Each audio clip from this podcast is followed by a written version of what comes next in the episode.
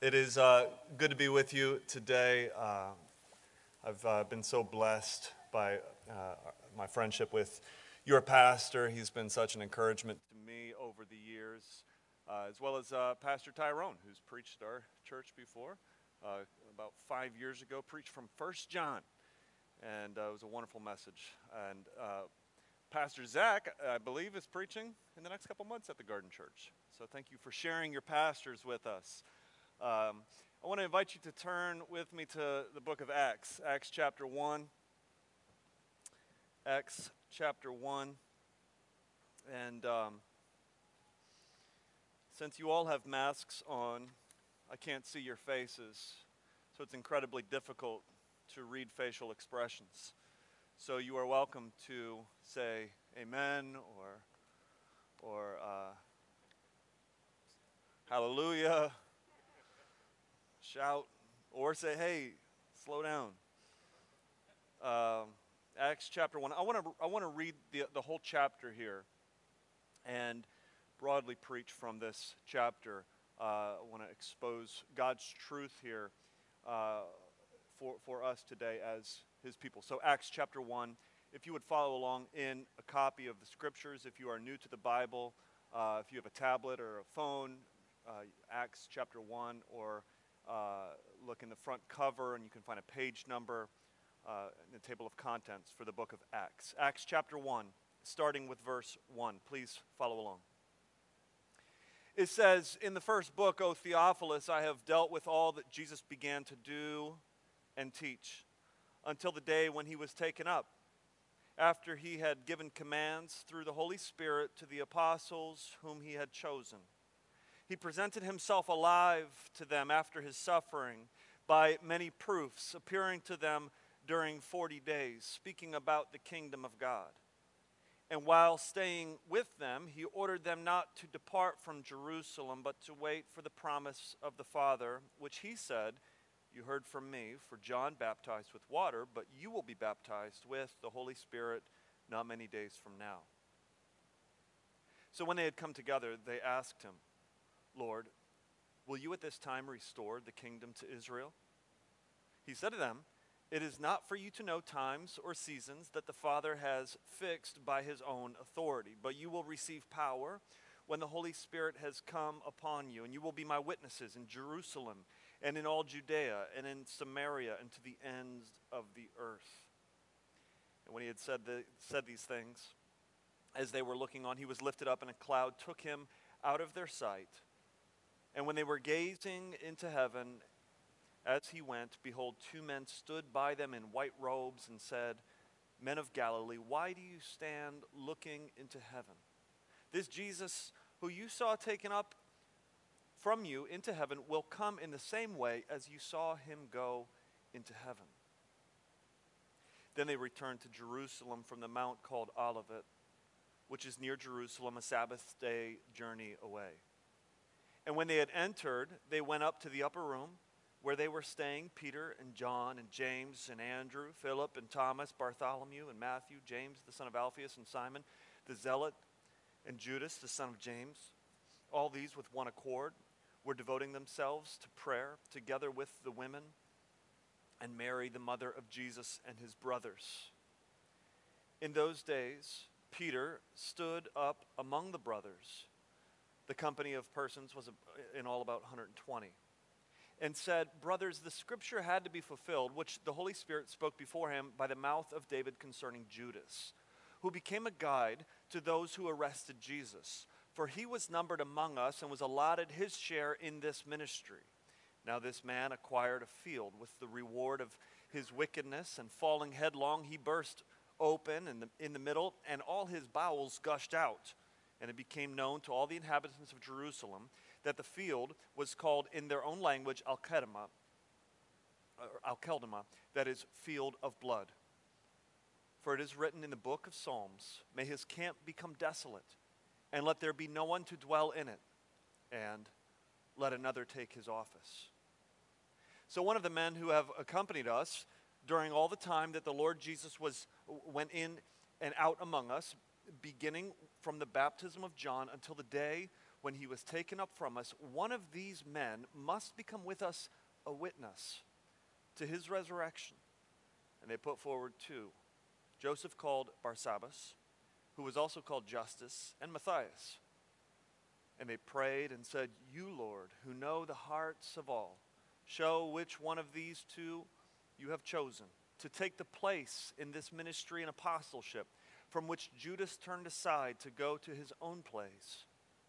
And they cast lots for them, and the lot fell on Matthias, and he was numbered with the eleven apostles. This morning from Acts chapter 1, in the midst of uh, churches and Christians being distracted by endless debates, in the midst of uh, churches and Christians being polarized and pulled apart by politics. I want us to refocus this morning on the mission that God has sent us on through Jesus Christ. But not only the mission, I want to focus on the power behind the mission. Because if we don't have the power, we don't have the mission. And so I want to speak to you this morning on this theme power for a new mission. If you will pray with me, let's ask God for his help this morning. Father, we do thank you for your word. We thank you for the fact that it comes to us uh, without error, uh, with the power of the Holy Spirit as we read it, as it is explained, as it is heard. It has the power to change us. God, I pray that you will help me this morning, that I will communicate not my own ideas, but your truth.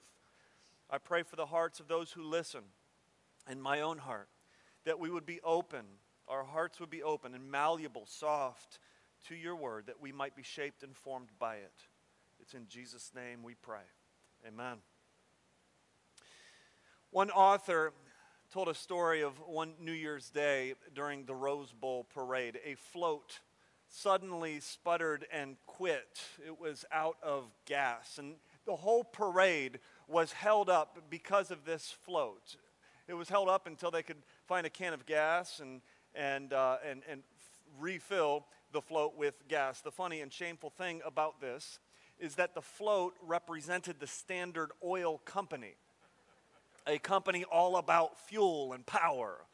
With its vast oil resources, its truck was out of gas. And listen, I wonder if, with all of our vast resources, if there are some Christians who are out of gas. I wonder, with all of our vast resources, there are some churches that are out of gas in spite of the fact that we have been called clothed with power according to Luke chapter 24, verse 49. Out of gas, fueled by the wrong spirit, on the wrong mission, and going in the wrong direction. And so, therefore, I want to preach to you this morning on this theme power for a new mission.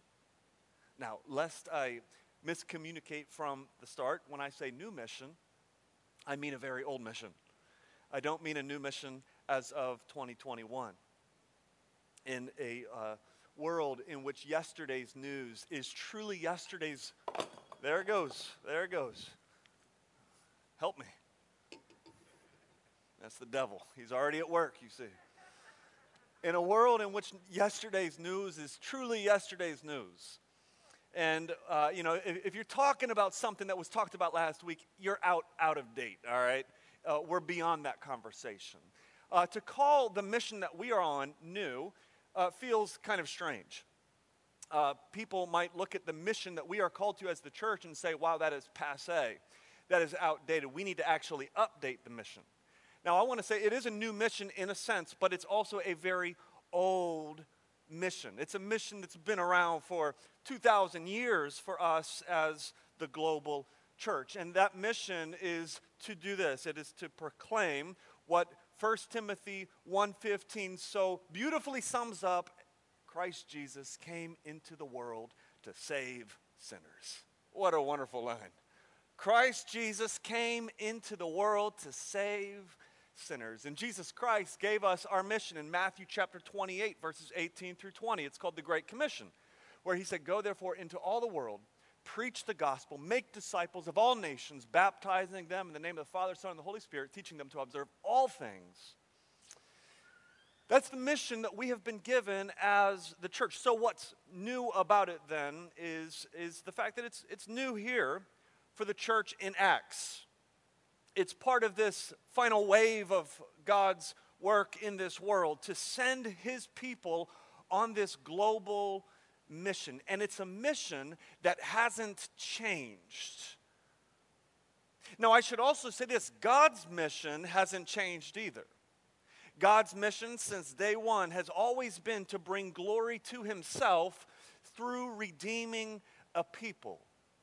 And as we open the book of Acts this morning, we see a mission that has been given to us to display the glory of God, to display the, uh, uh, the redemption that is offered through God's mission. So, uh, I want to kind of give you a preface here. This morning, I want to talk about mission.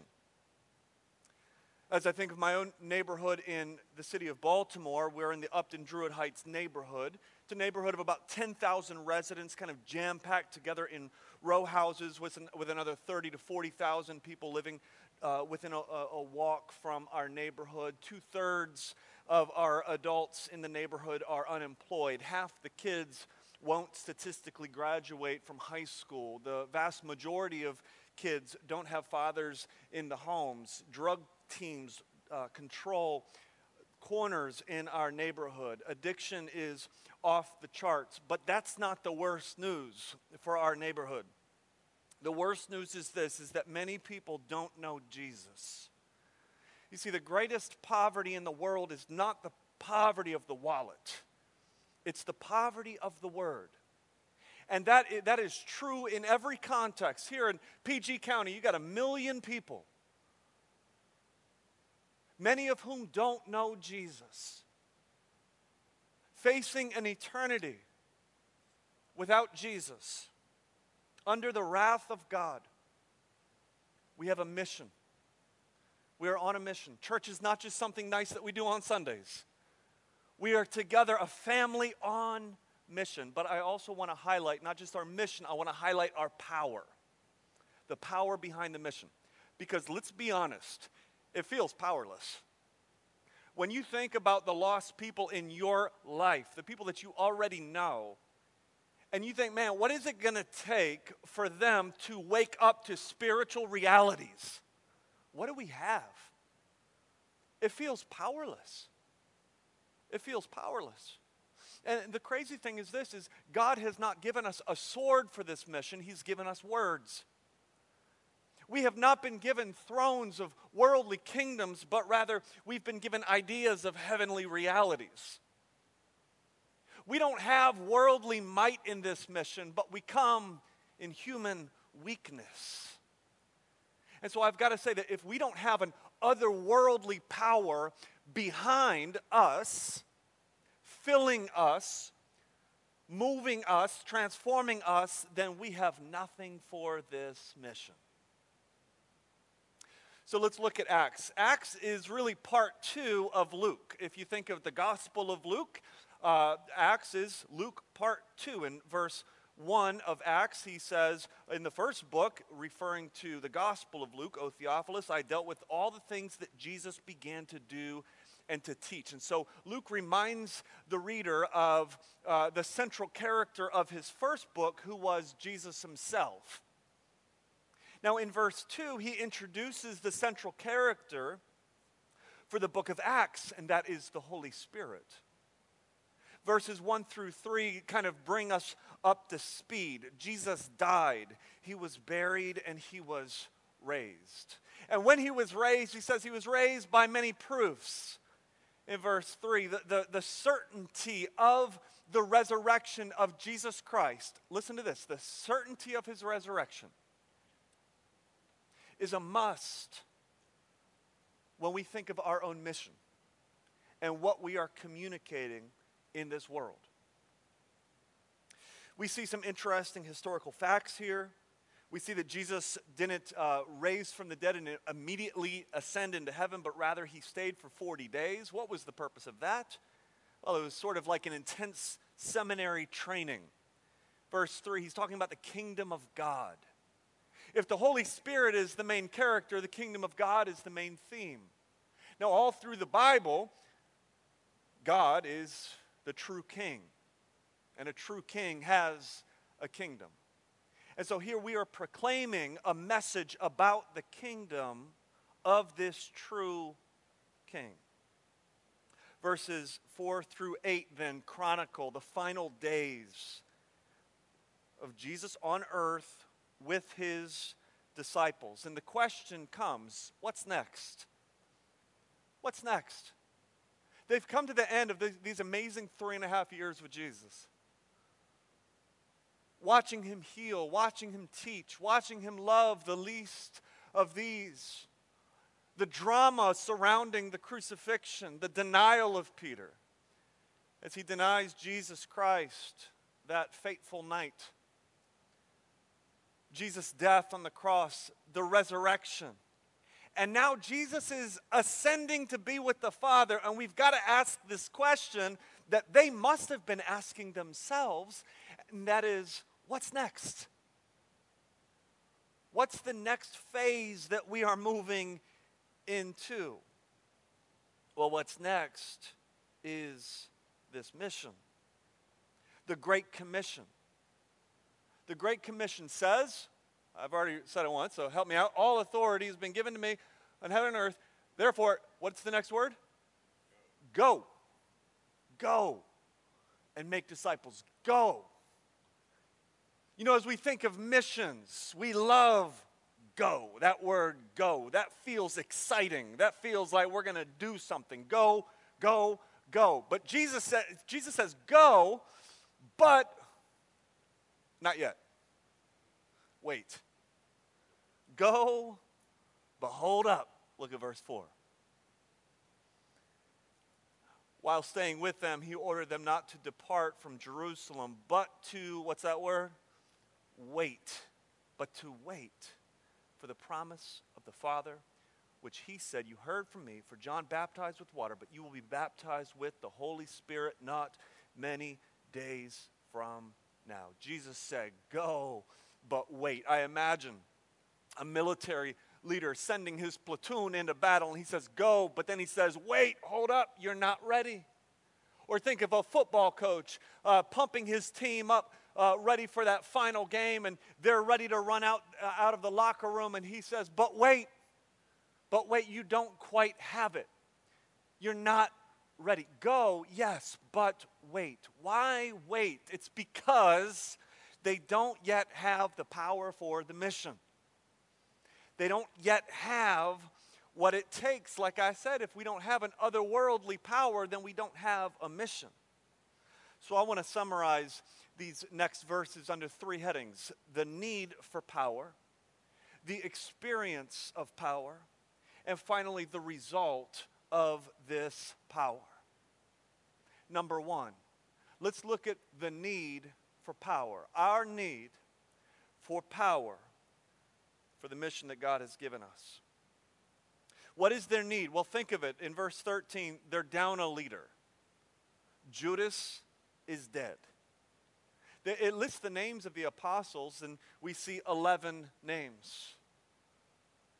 They're down a leader. Verses 17 through uh, 20 describe in depth what happened to Judas. He fell, his, his insides came out, he died. Not only are they down a leader, but we're told that there is, in verse 15, 120 of them. Only 120 people. Think of this. The Roman Empire had about 60 million people at the time. And they're being called to take this, war, this message, which, which is going to transform the globe, and there is 120 people down a leader. Look, we can't look around the room and judge based on what we see what God is going to do. When we think of the mission that we're called on, whatever it might be, even at a practical level here in PG County or for us in Baltimore City, as we're thinking about what we are, uh, have a sense of calling in this mission to proclaim the good news of Jesus Christ, we can't look around and, and simply say, based on what we see, do we have what it takes? Oh, the church would have disbanded immediately if that was their mindset they were utterly powerless. They were utterly powerless. And so Jesus said, Before you go, you have to wait. And if you go without this power, you're going to be all looks and no substance. A hooplam bop. That's what my brother and I used to call uh, the basketball player back in the day who would walk into the gym with the brand new Jays and uh, and one shorts. Remember and one and uh, uh, uh, six four and headband. We're like, man, I want that dude on my team. And then he touches the ball after you already picked him, and uh, he can't even hit a layup, much less a free throw. We would call that guy a hooplam bop. That was the nickname we came up for him, which meant you're all show.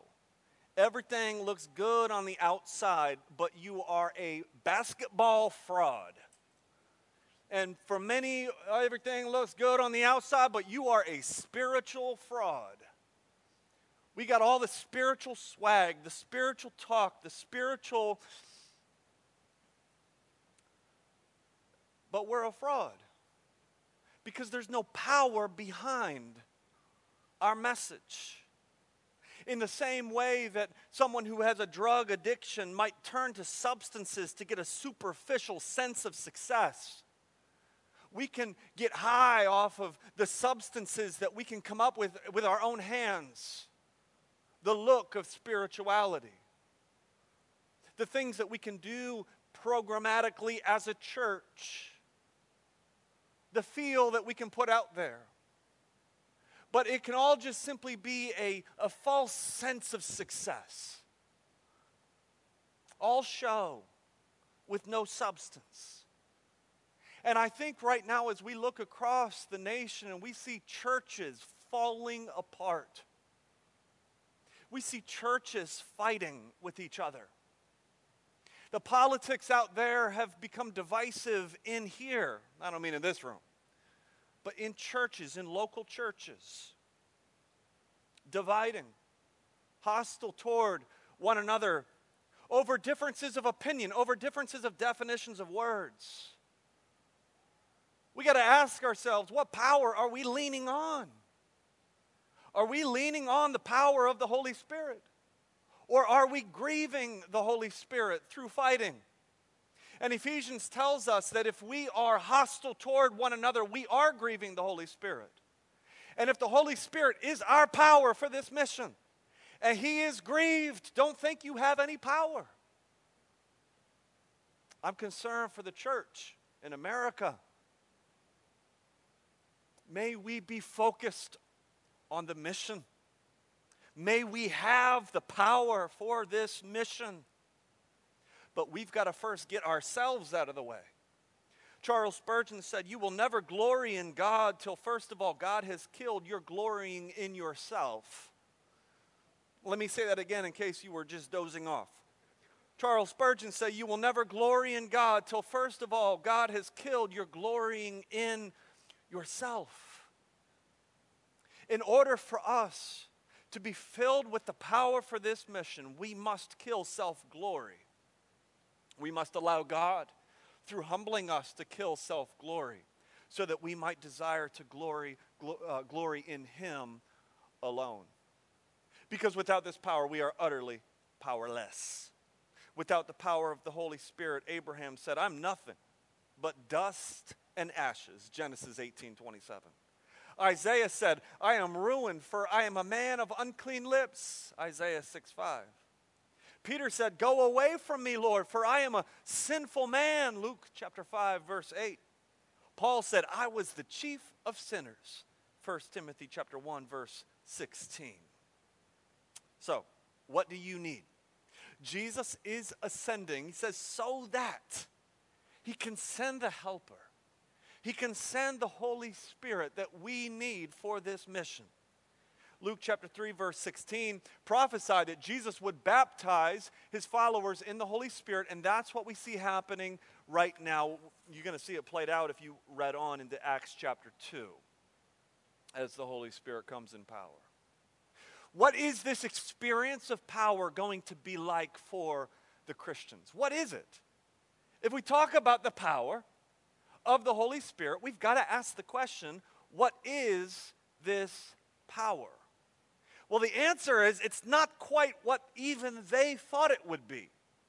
Even as Jesus is ascending, they ask him this question. They say, Lord, will you at this time restore the kingdom of Israel? Even up until this moment, they still don't quite get it. And so Jesus says, All right, I'm going to give the final word on this whole subject of restoring the kingdom on this earth. This is what he says. This is the final word, all right? We're not talking about it beyond this. He says, It is not for you to know. It's not for you to know the times or seasons that the Father has fixed by his own authority. You know, instead of being focused on our mission, Christians have historically become so hung up on this very question that they were hung up on uh, in the first century. When is Jesus coming back? When or how is the kingdom going to be restored? I think of two ways that we typically get hung up on this. First, we try to guess when he's coming back. That's wasted time and energy. Spending so much energy looking for theological clues and reading the newspaper trying to figure out when Jesus is coming back. Jesus already told us. He says, You don't know. And it's not for you to know. Secondly, Second way we get hung up is we're trying to set up, when we try to set up his kingdom on earth. Christians have spent enormous amounts of energy trying to set up physical displays of God's kingdom on earth. This was, this was the, the uh, misguided theology of the zealot, believing that we could, through human power, through the sword, set up God's kingdom on earth. There is no human power that can bring about the kingdom of God. Therefore, let me just say this there is no nation state that represents the kingdom of God. America is not God's nation, neither is any other nation. The kingdom of God is spiritual, it's a spiritual kingdom. So we are on this new mission, which is to be a witness of this spiritual kingdom. And so we see, uh, uh, we see it named then in Acts chapter 1, verse 8. Look at verse 8 with me. He says, But you will receive power when the Holy Spirit has come upon you. Now, what is this power for? He tells us, and you will be my witnesses in Jerusalem, Judea, Samaria, and to the ends of the earth. Verse chapter 1 verse 8 is incredibly important to the book of Acts. It's it's in some ways the theme verse for the whole book. It it contains the outline for the book of Acts. Jerusalem Jerusalem chapters 1 through 7. Judea and Samaria chapters 8 through 12. The ends of the earth chapters 13 through 18. Here we are called to be on mission. Uh, the mission of every single Christian is right here. Every pastor, every missionary, every church, whether you're in the pulpit or in the pew, pushing a mop or teaching a class, fashion designer or tent maker, we are called to be witnesses. To be witnesses. To represent, to tell people about the kingdom of God or the gospel of Jesus Christ, the good news of salvation for this world. You see, people get confused as to what the power of the Holy Spirit even is. It's not power to uh, get fancy and perform miracles. It's not power to just simply touch people and heal people. It's not power to have an amazing music service where everybody's lifting their hands up. Wonderful, that's great. But what is the power of the Holy Spirit? As we see in Acts chapter 1, verse 8, it is power so that you might witness for Jesus, so that your words are no longer weak, but they're filled with power. Imagine with me that you walk into a morgue and you're told as you walk into this morgue to raise the dead bodies, to bring spiritual life back into these bodies. And, and so, so you're looking at these bodies in the morgue and you're touching them and you're wait, trying to wake them up, and none of them are waking up. The mission feels utterly hopeless, doesn't it? Listen, that is kind of like the mission we've been sent on. People are spiritually dead. People who don't have Jesus are like walking spiritual zombies. And we have been called to go out into the world and to see dead people come to life. And so we can shake, we can do all, and it's what, what power do we have? How is it possible that we can go into the spiritual morgue and see dead people come alive? Well, here's how it works you speak the gospel. Like, you, you tell people that God is a holy God and that God has called us to be like Him, to be holy as He is holy. He's given us a law, but we broke that law. We are what's called sinners, and because of our sin, we are under the curse of sin, which is death. And we are heading to hell as a result of the curse of sin. But God, rich in mercy, He sent Jesus, God in the flesh, into the world, who lived the life that I should have lived, who died on the cross. And when He died, God treated Him as a sinner.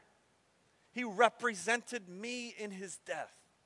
He took the wrath of God that I deserved in His own body on the tree. And it killed him buried him in the ground.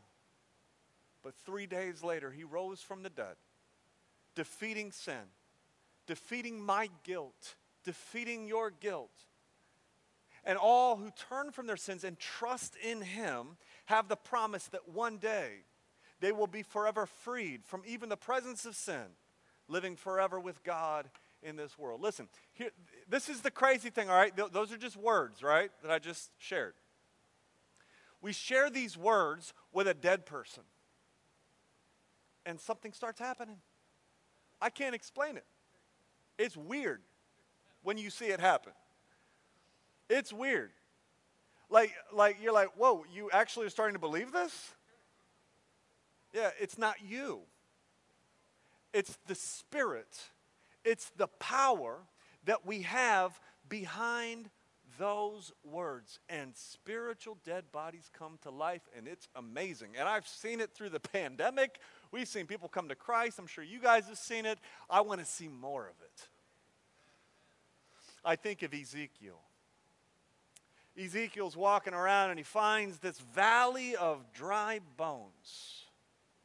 And God comes to Ezekiel and God says, Ezekiel, can these bones live? Ezekiel says, If you say so. What a great response. God says, God says, do this. Say this. Dry bones, hear the word of the Lord. This is what the sovereign Lord says to these bones I will make breath enter you, and you will come to life. I will attach tendons to you and make flesh come upon you and cover you with skin. I will put uh, breath in you, and you will come to life. Then you will know that I am the Lord. So Ezekiel's like, all right, I'll try that. I'll say these words. So Ezekiel speaks these words, and as he speaks the word of God over the valley of dry bones, he hears a rattling sound, we're told. And all of a sudden, Ezekiel sees bone coming to bone and, and, and tendons attaching bones together and skin and flesh beginning to cover the bones and, until all of a sudden he sees a valley now of bodies. But yet there is no breath in them. And so Ezekiel looks to the Lord and he's like, wow, well, there's bodies, but there's no, no, no breath in them. God says, well, prophesy to the breath. Prophesy, Son of Man, and say to it, this is what the sovereign Lord says Come, breathe from the four winds and breathe into these slain that they may live. And so Ezekiel speaks the word of God once again over the valley of these dead bodies, and he sees their chests begin to rise as oxygen flows into these lungs, and they stand together, as it says, as uh, an army of men. Here's my point Ezekiel had no power in and of himself to raise dead bodies, but the Word of God. You have no power in and of yourself to raise spiritually dead bodies, but the Word of God. Speaking, proclaiming the Word of God as you are clothed in the power of the Holy Spirit brings the dead to life. The experience of this power through Acts will be seen as Samaritans come to Christ. As uh, uh, Philip preaches the gospel to an Ethiopian eunuch and he springs to new life. As a man named Saul, who is harming the church, has an encounter with Jesus and hears the word of Christ and he springs to new life as Cornelius, a Gentile, hears the word of the Lord and he springs to new life. As a wealthy fashion designer, Lydia hears the word of the Lord and she springs to new life. As a jailer, hears the word of the Lord and he springs to new life. As the citizens of Athens hear the word of the Lord and they spring to new life as those in Corinth and those in Ephesus and those to the uttermost parts of the world hear the word of the Lord and they spring to new life. And this will be experienced 2,000 years later as you heard the word of the Lord and God gave you life. As we proclaim the word of the Lord and we see dry bones come to life. Now, the power is also more than just simply evangelism and seeing conversions. But Jesus says, teaching them to observe all things as part of the Great Commission. And so testifying to Jesus doesn't stop when somebody gets saved. But for the next 40, 50, 60 years of their life, we continue to speak the Word of God with power and testify to the truthfulness of Jesus Christ. You experience this power when you speak God's Word to God's people and they are strengthened. That's not you. That was the power of the Holy Spirit. You, you, you experience this power when you, in gentleness and love, correct or rebuke a brother or sister in their sin, and they repent of their sin and turn to you as their friend. That's not you. That's not your winsome ways. That's just the power of the Holy Spirit as you are obedient in this mission of testifying through words to who Jesus Christ is. Here's the point God is using His word to shape His church, and you have power as you witness to Christ. So, finally, what is the result of this power? Where is this taking us? What is the end result of this power? Well, let's continue in Acts here. We saw in verse uh, 15, 120 people are waiting in prayer, by the way. In prayer. Can I not rush over that line? It begins on our knees. We don't go out into any kind of mission uh, speaking God's word without relying 100% on God through prayer. Now, they get to business because, like I said, they're down an apostle. They've got 11 names there. And they need 12 apostles. So in verse 22, we see the stipulations uh, for who it is that could be an apostle. There are two possibilities and they choose this man named Matthias. Now, what's the point of this? Why do they have to get back to that number 12? Why don't they just say, oh, guys, let's just, let's just stick with 11? No, we've got to have 12. What's the point of this? 12 tribes in Israel representing the humanity of God. Now, 12 apostles representing the new people of God, Revelation chapter 21, verses 10 through 12, uh, gives us this vision of the new humanity, of the new people of God. And it says in this vision that there's, there's this, this beautiful kingdom, there's 12 gates with 12 angels at each gate. And, and on each gate are the names of the 12 tribes of Israel. But check this out the pillars for this new city are the 12 apostles. Ephesians chapter 2 verse 20 says the church is built on the foundation of the apostles. The point I'm after with this 12, the point I'm after is to sh- simply show you this that the result of the Holy Spirit power is the remaking of a new human race. Like, this is not just simply about uh, getting groups of people together on earth. This is not just simply about having nice little worship services. This is not simply about individuals coming to know Jesus. Praise God for every one of them. But this is, this is massive. We're talking about a whole new humanity. We're talking about a whole new human race that is one day going to fill the, the, the recreated heavens and earth. So let me ask you this question What do you want your life on this earth to be about? What do you want to be remembered for? Where do you find comfort? Do you want to be remembered for someone uh, as someone who just simply sought after the worldly benefits and comforts? Do you want to be remembered as someone who was just after temporal power in this world? Or what if we are remembered as someone who is about this mission? A new humanity, bigger than all of us, bigger than anything that we can think of accomplishing in this world. What if we all agreed with the Apostle Paul, who said, I consider my, my life worth nothing to me? My only aim is to finish the race and complete the task that the Lord Jesus has given me. The task of testifying to the gospel of God's grace. What if that was our life mission? Everything else I consider nothing if only I can complete the task that I am on to testify, to be a witness for who Jesus is. And it's all about Jesus. And by the way, Jesus gave us this mission. And Jesus was faithful on his own mission. Though he had all of the riches of heaven, he gave it up and was born in servant quarters, previously wrapped in glory. He was now wrapped in swaddling cloth previously, enjoying the luxury of heaven, he came to this earth serving the least of these. And when it came time to dinner, he wrapped the servant towel around his own waist and began washing the feet of his disciples.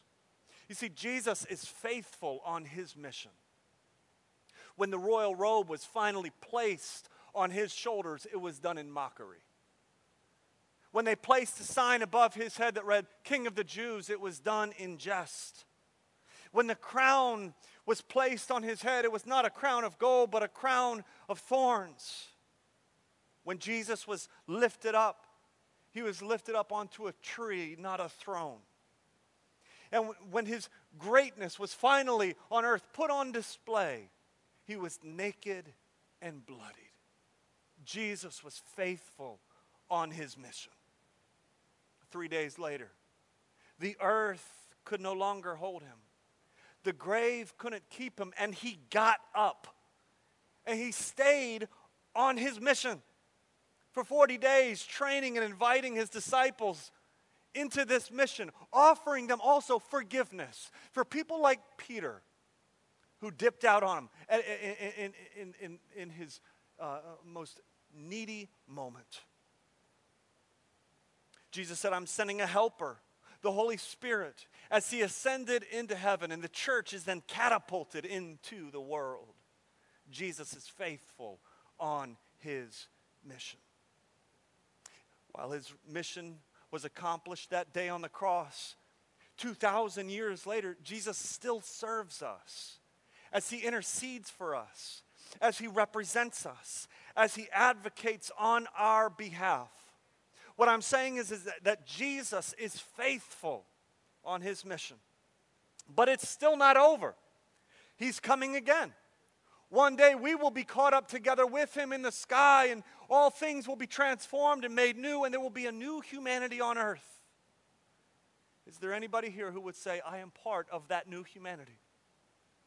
Is there anybody here who would say that I was once dry bones because of the grace of God and the power of the Holy Spirit? I sprung to life and I'm part of this fellowship. Oh, what a fellowship it is! What a joy divine as we are leaning on the everlasting arms of Christ. Our greatest problem was sin. The solution was a Savior. Worthy, the scripture says, worthy is the Lamb that was slain to receive power and riches and wisdom and might and honor and glory and praise. As we are called to this mission, I've got to ask you is Jesus worthy of it? Is he worthy of this mission? Amen. Is he worthy of your life? Is he worthy of us giving our whole self to this? Reliant completely on the power of the Holy Spirit, testifying to the goodness of Jesus Christ. Because he is good. He is the fountain of life. He's the good shepherd. He's the light of the world. He's our rock. He's our fortress. He's our deliverer. He is our stronghold.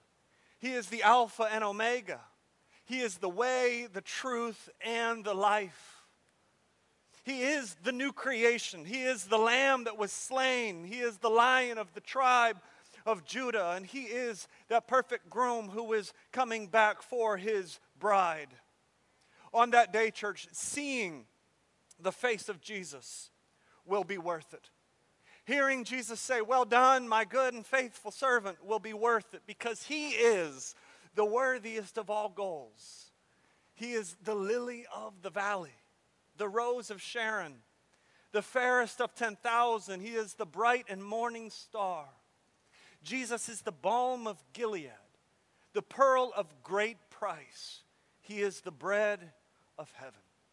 So praise him for making all things new. Praise him for making his breath enter into you. Praise him that we who were once dry bones have been sprung to new life. Now, with the power of the Holy Spirit, may we be faithful on our mission. Amen? Let's pray.